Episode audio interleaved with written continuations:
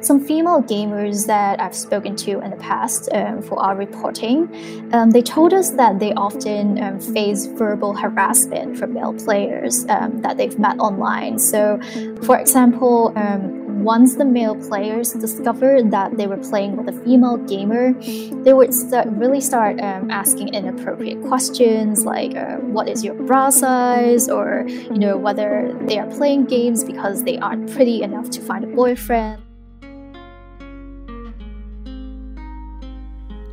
Welcome to Tong, Tracing the Trend, a podcast exploring the origins of cultural phenomena in China, from niche to mainstream, from past to present. Episode 1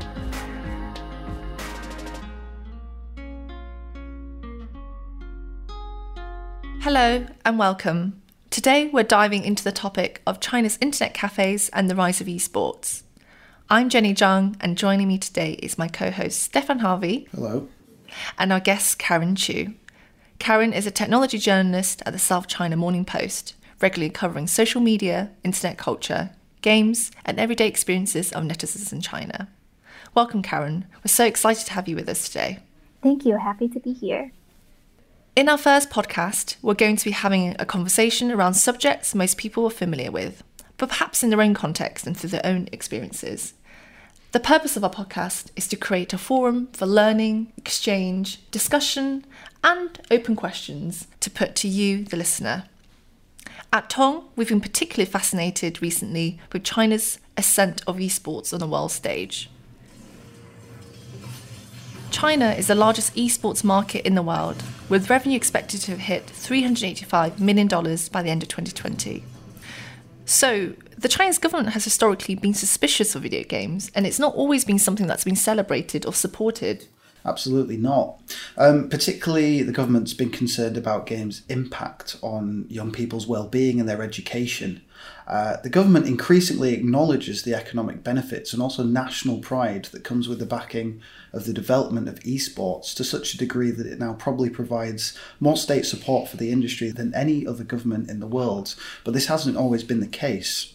Today, we want to look back at the subcultures and spaces in which grassroots Chinese esports developed namely internet cafes, or known as Wangba in China. We're going to look at how they have developed up to present day, why they appealed and continue to appeal to certain members of Chinese society, and also perceptions and policies centered around internet cafes.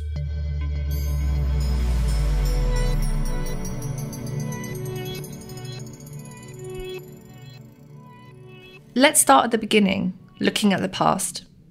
Back in the mid 90s, internet cafes were beginning to emerge all over the world as computers and internet access were still only available at a relatively high price point.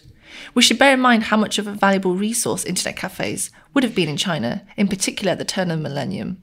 It very much was, and people often overlook the fact that China then was a developing country. Right. So Jenny was absolutely right. Um, China's first internet cafes, they actually arrived in the mid 90s, so which was um, around the time when the internet really arrived in the country. And it was a time when every family was aspiring to have their own computers, but it was also a very different time from now, right?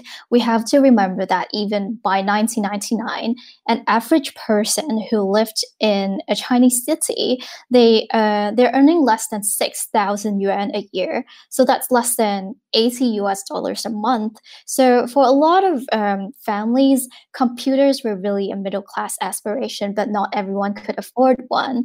And then for anyone who wanted to have a taste of the internet, the internet cafes were really the next best thing to, you know, um, actually owning your own computer. So a lot of these people who went to internet cafes at first, they were just, you know, young people who or students who were really curious about, you know, just trying out this new thing that's arrived in the country. But then, you know, gradually you're getting more of other people who are um, who are gamers who like playing games, and they are these people who cannot afford a, a computer at home, and they are you know coming from a um, less economically advantaged background. So this is really their place to you know try their hands on computers on the internet and um, and on games. And this has really developed into a community. You know just a group of people who have the same interests in, in new technology and in games.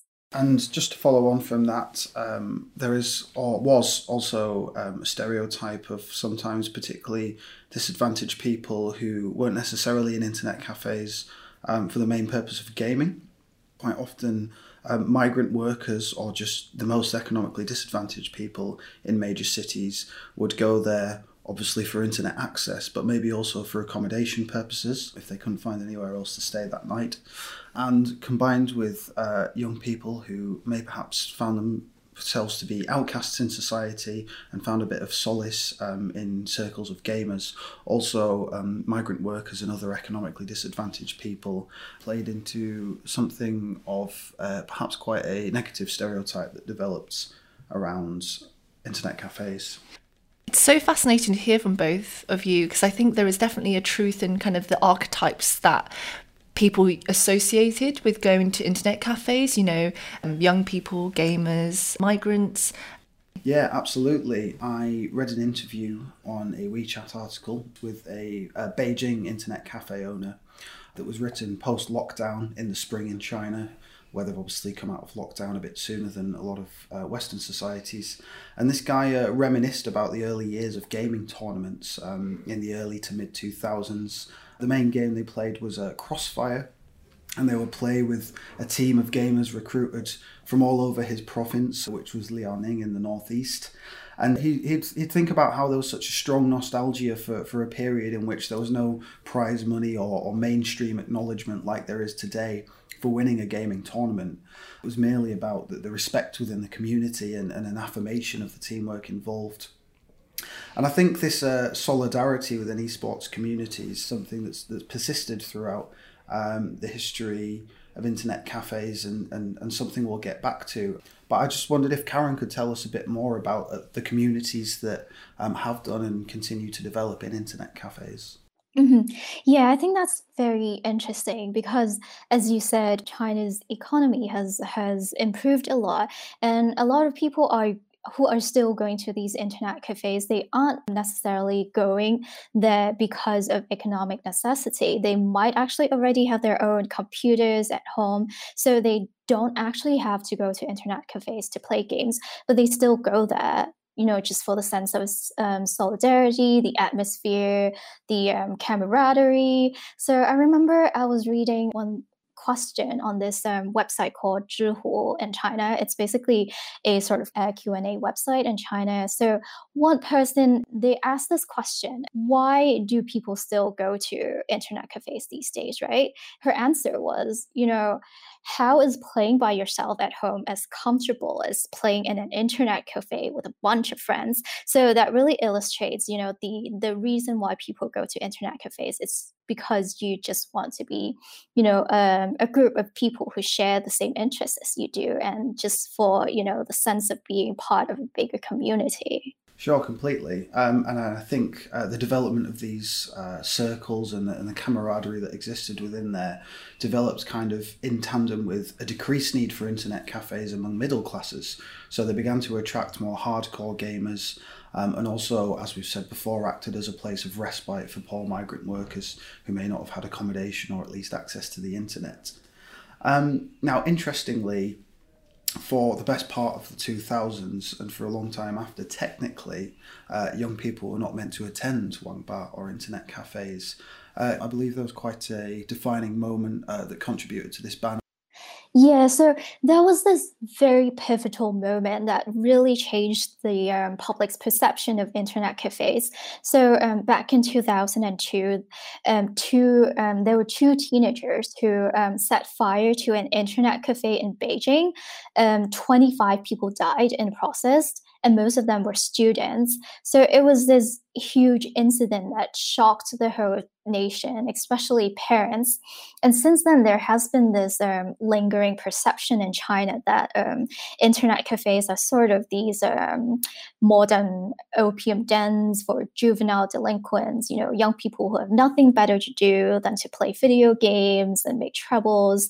And after this happened, the government really started to um, crack down on illegal illegal internet cafes, internet cafes who um, um, didn't run on a license. So uh, we saw hundreds of thousands of cafes being shut down, and the government kind of realized that they had to start regulating this industry. So they introduced a couple of new rules. So, um, for example, until today, you can't um, have internet cafes that are too close to schools, and also internet cafes can't operate past midnight. So they have to shut down between uh, midnight until eight in the morning. So um, yeah, for a few years, the government basically stopped giving out new permits for individual internet cafes. So that means only chains could get new permits. That has changed since then. In the past few years, the in, uh, the um, independent internet cafes can now start getting new permits too. But then a lot of people really saw those few years as a huge blow to the industry. One thing I wanted to pick up just on Karen's point was also just really how much of a dedicated strategy it was. If you think about internet cafes they i believe that you know over 90% in the country are independent so they aren't really you know dominated by chains or certain co- companies and corporations. So uh, for me i think it just signals really how how strong-willed the government was in terms of clamping down and regulating and kind of monitoring the situation. One of the things that we discussed as well which i found fascinating and i wanted to raise was just around internet cafes, um, in terms of what they represent as spaces, there is a certain notion within uh, sociology that talks about the third space. I, I, believe it was. It was derived from the sociologist Ray Oldenburg, uh, and this third space is really kind of a, a an additional space to what would be the, the first space and the second space. So, what would be the private space and the public space. And third spaces is quite an interesting concept to think about and apply to the internet cafes, the Wangba, just because it does essentially sit in that idea of blurring the public and private distinction, particularly when we look at China versus other places outside of China. Public space, I, from my understanding, and urban planning is not the same, but there is no certain like for likes, and particularly where spaces people can congregate are not as uh, rife as it is um, outside of China. Yeah. Um, so, Karen, I was wondering if you knew anything about internet cafes as gendered spaces. Mm-hmm. Yeah, I think there's absolutely a sort of gender segregation that goes on with internet cafes. So, um, if you look at the figures between the year 2000 and 2019, around um, 70 to 80 percent of internet cafes users in China they were actually men. So, internet cafes have really been these traditionally male-dominated male dominated spaces and that hasn't really changed over the past 10 years and i think that's especially interesting um, because if you look at the um, gender ratio of gamers in china you know not just people who visit internet cafes but everyone who plays video games, you'll see that around half of China's gamers are actually female. So that suggests that um, female gamers, for some reason, they are playing games but they are repulsed by the uh, by the idea of going to internet cafes, um, and there can be a lot of explanations for that. Um, some experts they have suggested that it's possible that um, perhaps women they respond less positively to noisy or rowdy environments, like how it can get in internet cafes sometimes. And they think that women perhaps are more likely to enjoy gaming in the comfort of their homes. But also, I think one of the biggest reason is that some um, some female gamers that I've spoken to in the past um, for our reporting, um, they told us that they often um, face verbal harassment from male players um, that they've met online. So, for example, um, once the male players discovered that they were playing with a female gamer, they would really start asking inappropriate questions like, uh, "What is your bra size?" or you know whether they are playing games because they aren't pretty enough to find a boyfriend, like questions like that. So I suspect that at least for some women, the idea of playing together with male players in an internet cafe isn't exactly that enticing and doesn't really feel that safe to them.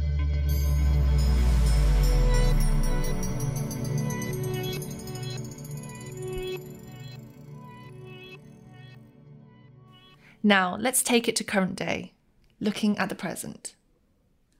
Internet cafes, Wangba, ebbed in popularity in the early 2010s.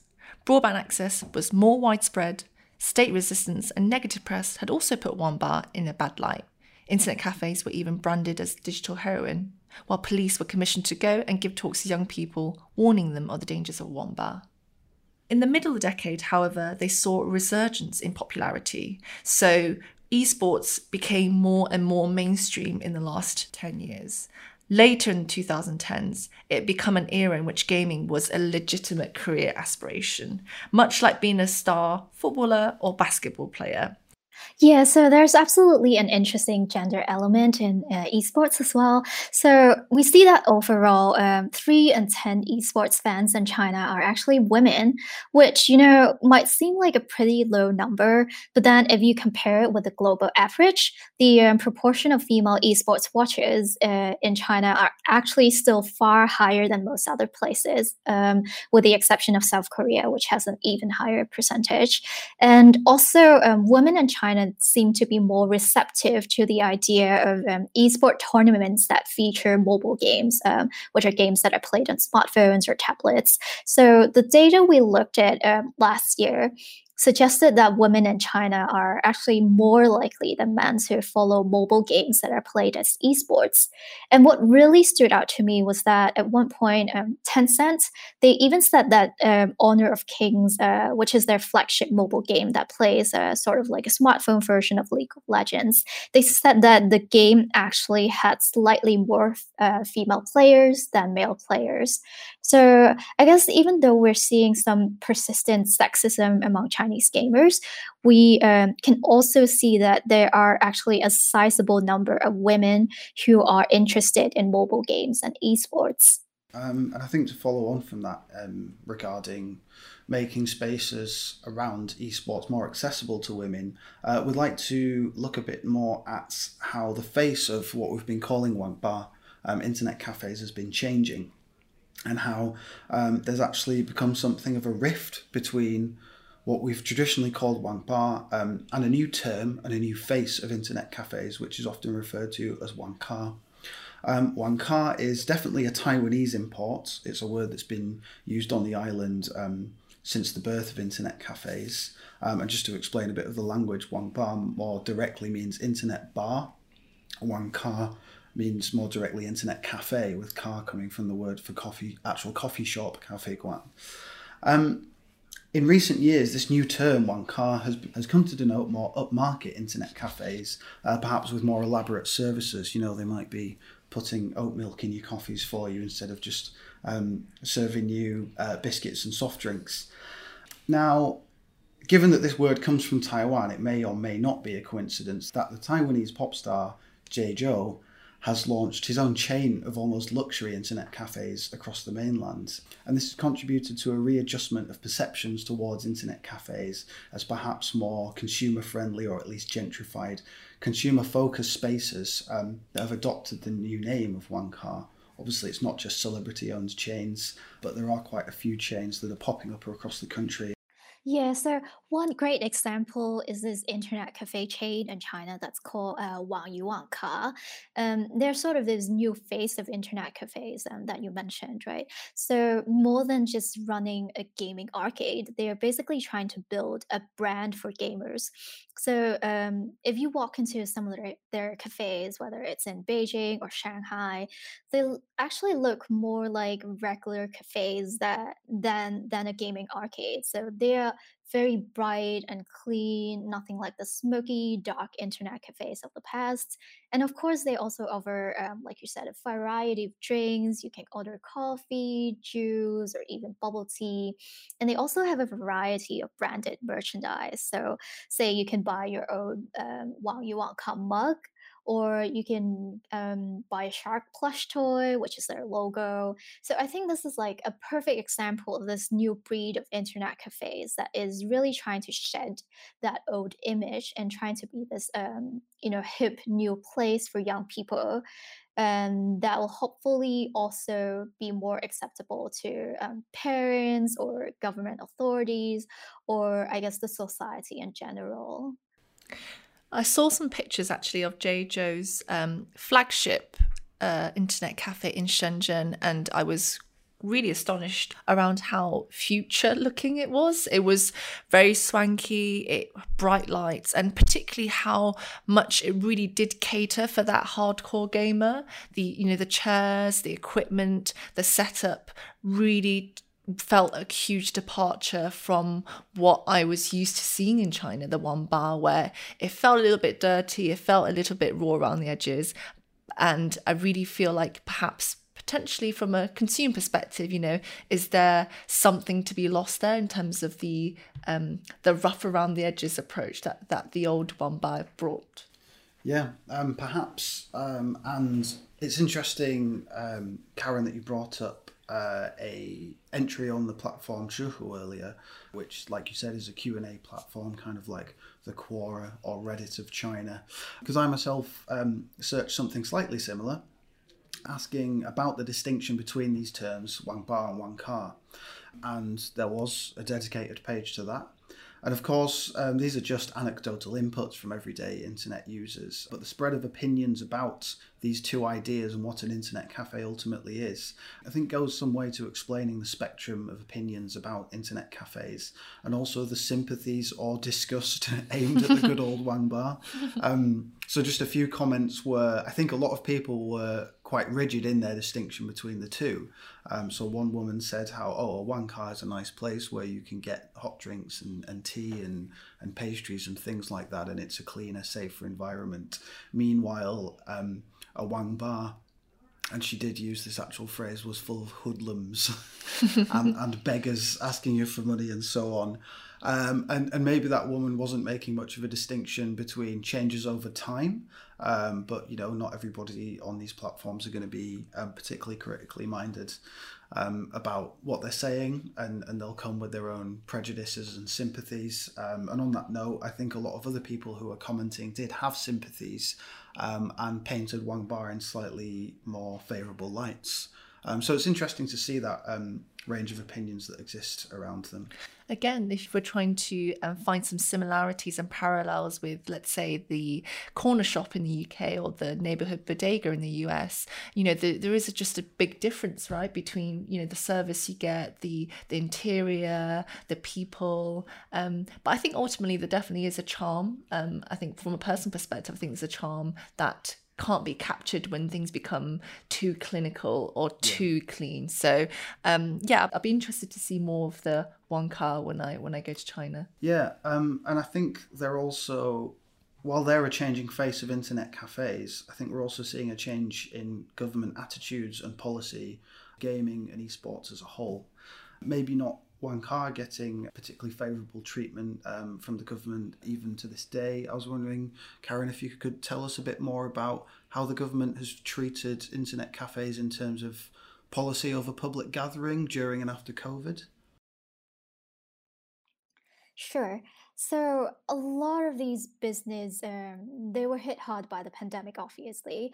But then, you know, they they are also places of enter- entertainment, and they um, really drew particular scrutiny from authorities. And I guess part of it was, to be fair to you know authorities, it's because these places are indoors, right? So ventilation is a huge concern. But then adding to that, there were initially a lot of um, flip flops on whether internet cafes could reopen. So at first, um, they were told that they could reopen, and then in some cities, authorities were like, "Oh, actually, no, we'll have to wait on this." So there was a lot of initial confusion about, uh, you know, which cafes are allowed to operate and which aren't. And a lot of internet cafes um, had to close for months um, because of this, and they simply didn't survive the pandemic. So, in just the first half of this year, uh, we saw a net decrease of nearly 5,000 internet cafes in China. And then, you know, um, this was just, you know, this wasn't just happening during the pandemic, right? So even before the pandemic, things weren't even that great for internet cafes. And the number of internet cafes in China has actually been falling ever since 2016. And part of that goes back to, you know, the um, control of licenses that are being given out by the government. I think, I think that's part of it. But also for the business in general, it's just getting more and more expensive to run an internet cafe. And you know, games they're getting more sophisticated than ever. So in order to keep up the ca- the cafes, they uh, need to constantly upgrade their equipment, which uh, really adds to the cost. And then, of course, um, rents have also been rising in a lot of cities. So people were already seeing a lot of internet cafes close down even back then before the pandemic struck. One question that would raise um, after we have established the inextricable link between internet cafes giving rise to esports and creating a community for esports and potentially a hotbed of talent. You know, we've seen um, rising stars such as Huanfeng, who is um, you know one of the key players in League of Legends, and also one that many people across the world have been watching um, due to his such fascinating story of being picked up by a Wangba, an internet cafe owner, who then supported him and supported him through his first ad carry. And I find that you know with the question of COVID and with the rising costs, as Karen has mentioned, does that mean that potentially that esports is in jeopardy? And if so, what does that mean for something that it feels like the Chinese government has been trying to um, embrace and support more on? Um, one interesting uh, kind of like niche within this government approach that I wanted to touch upon uh, was the recent emergence of kids um, LAN summer camps of basically offline gaming. Um, it seems that the government has perhaps realised the the sort of economic benefits and national pride that might come with esports. Um, and need to backtrack on some of their criticisms of gaming over the past few decades, um, but at the same time want to kind of justify criticisms that they may have had in the past.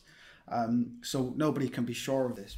Perhaps one reason why they're promoting these offline gaming tournaments and camps um, is to say that internet gaming is the problem and not actually gaming. Um, but it shows that the government acknowledges uh, the, the, benefits um, of this industry, and it's also just something that um, Chinese society has a real grassroots culture in, which is why we chose to speak about internet cafes in the first place it seems so fascinating the different drivers and pulls and um, trying to navigate essentially a, a, complex ecosystem where there is certain areas of support but then there's also certain restrictions imposed or there's certain challenges that are facing both esports and um, internet bars from a demand and a supply side. So very fascinating bring things forward to 2020, I think the biggest thing that's impacted, you know, everybody, not just internet cafes and esports, is really just the reality that, you know, the pandemic and COVID 19 has put everything in flux.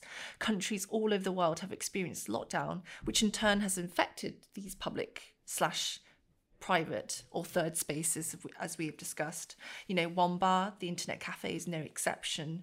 But it throws into the question of what the future is for this sector, um, and more importantly, how esports can continue on a positive trajectory. Yeah, so I think the um, the pandemic it really accelerated the kind of decline um, for some kind of internet cafes, the, the kind that wasn't able to um, persist um, during the pandemic, and also the ones who were unable to evolve, right? And they they and really, I have to stress that even before the pandemic, they they were already facing a lot of ch- um, challenges, um, the rents, the more expensive equipment, and also really the um, culture as a whole. Right, um, China as a whole has improved a lot economically since those um, early days in the '90s. So home broadband is getting faster, more stable, more people have their own computers, and an average family can now usually afford their own smartphones, and that has really become the primary way for people to access the internet. And there are also a lot more gaming options for kids these days, right? So, mobile games like Honor of Kings are what everyone plays. And then for the more well off gamers, consoles are also starting to gain traction. Um, so, for example, the Nintendo Switch, it finally arrived in China a year ago. So, you've got all these different gaming options. And then internet cafes just kind of you know went from this um, hip new place two decades ago to what it is today right? An old form of business that is um, struggling to survive and looking for new ways to evolve. But then i guess like um, going to the future of internet cafes right? I think that's that's kind of the question that everyone in the industry is grappling with right? I think everyone in in the internet cafe industry is looking for ways to evolve beyond just the traditional model. And I guess going back to the example uh, Wang Yu Wangka, the internet cafe chain that I mentioned earlier, they they they are a good example of um, internet cafes that are really trying to um, trying to evolve. And what they're doing is they are trying to latch onto um, the trend of esports. So you can, for instance, uh, watch live League of Legends tournaments in their cafes, and they also hold esports competitions for amateurs in various cities across the country. And they've also tried to develop other services as well on top of you know just the basics of, of an internet cafe. Um, one of their biggest offshoots is an online platform that offers coaching for gamers to um, help them get better at their game. So they're kind of like tutors um, for gaming. So um, users they can pay for these one-on-one training sessions, and sometimes even with professional esports players, so that they can get tips and advice on how to play better. So I think this is just you know one example illustrating how bigger players in the in the industry are trying to evolve, but also you know for the smaller independent internet cafes, they're also looking for ways to diversify their business.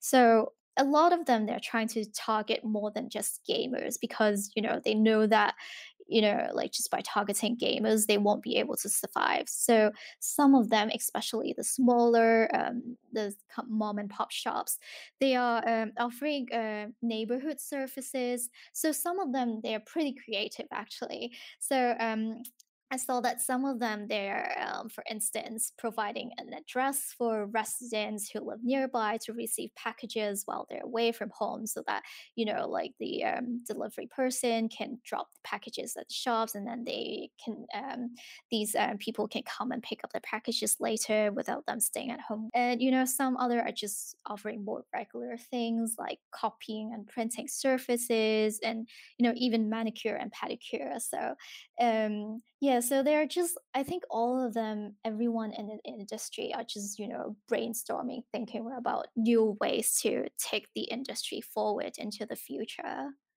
wow these integrated spaces i mean i'm calling it integrated just because i've never ever encountered an internet bar that offered manicures and pedicures. Um, so fascinating. You know, I think one thing maybe fundamentally I wanted to raise is are we just essentially trying to retain that sense of community, right? As COVID has put so many activities into the private space or the online space, at least in China for for a moment there, you know, it is the root of it that really we're trying to find a space that does build community and conversation and connectivity. Internet cafes aside, what is the future of esports? You know, has 2020 proved that esports can thrive without the elements that Wangba provides? Um, quite possibly. And actually, Karen, I just kind of wanted to put this conclusion that I've come to myself to you and see to what extent you agree. Um, I think that perhaps over the past 20 years, um, we've seen esports develop out of a grassroots culture in internet cafes. Um, but now, due to social changes, technological changes, and also the the impact of COVID making these changes faster, perhaps we're seeing an internet cafe industry that's flipped on its head and become dependent on esports instead? Mm-hmm. Yeah, absolutely. I agree with that.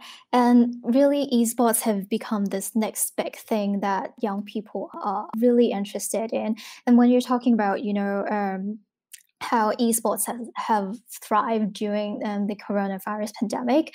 I think it's especially encouraging for the industry um, to see that China was one of the, actually, I think the first place in the world to reopen um, live tournaments with a live audience um, in esports. And that really, I think, shows how the country is being serious about, you know, focusing on esports and making this actually a legitimate industry that the government will allow to thrive. And I think that really um, shows that the industry is going to have a bright future in this country. Awesome. Well, thanks so much for your insights, Karen. Thank you. I think that takes us to the close of our podcast. So I would like to once again say thank you to Karen, um, who has a beautiful audio tone, and, and thank you to Stefan as well um, for being my co host. Thank you for listening to Tongs Tracing the Trend. We are a collective of cross cultural experts championing for a more connected and informed global society. For more information, head over to our website, tongdigital.com. Want to submit a topic for discussion? DM us on Instagram at Tong Global. That's at T O N G Global to have your voice heard.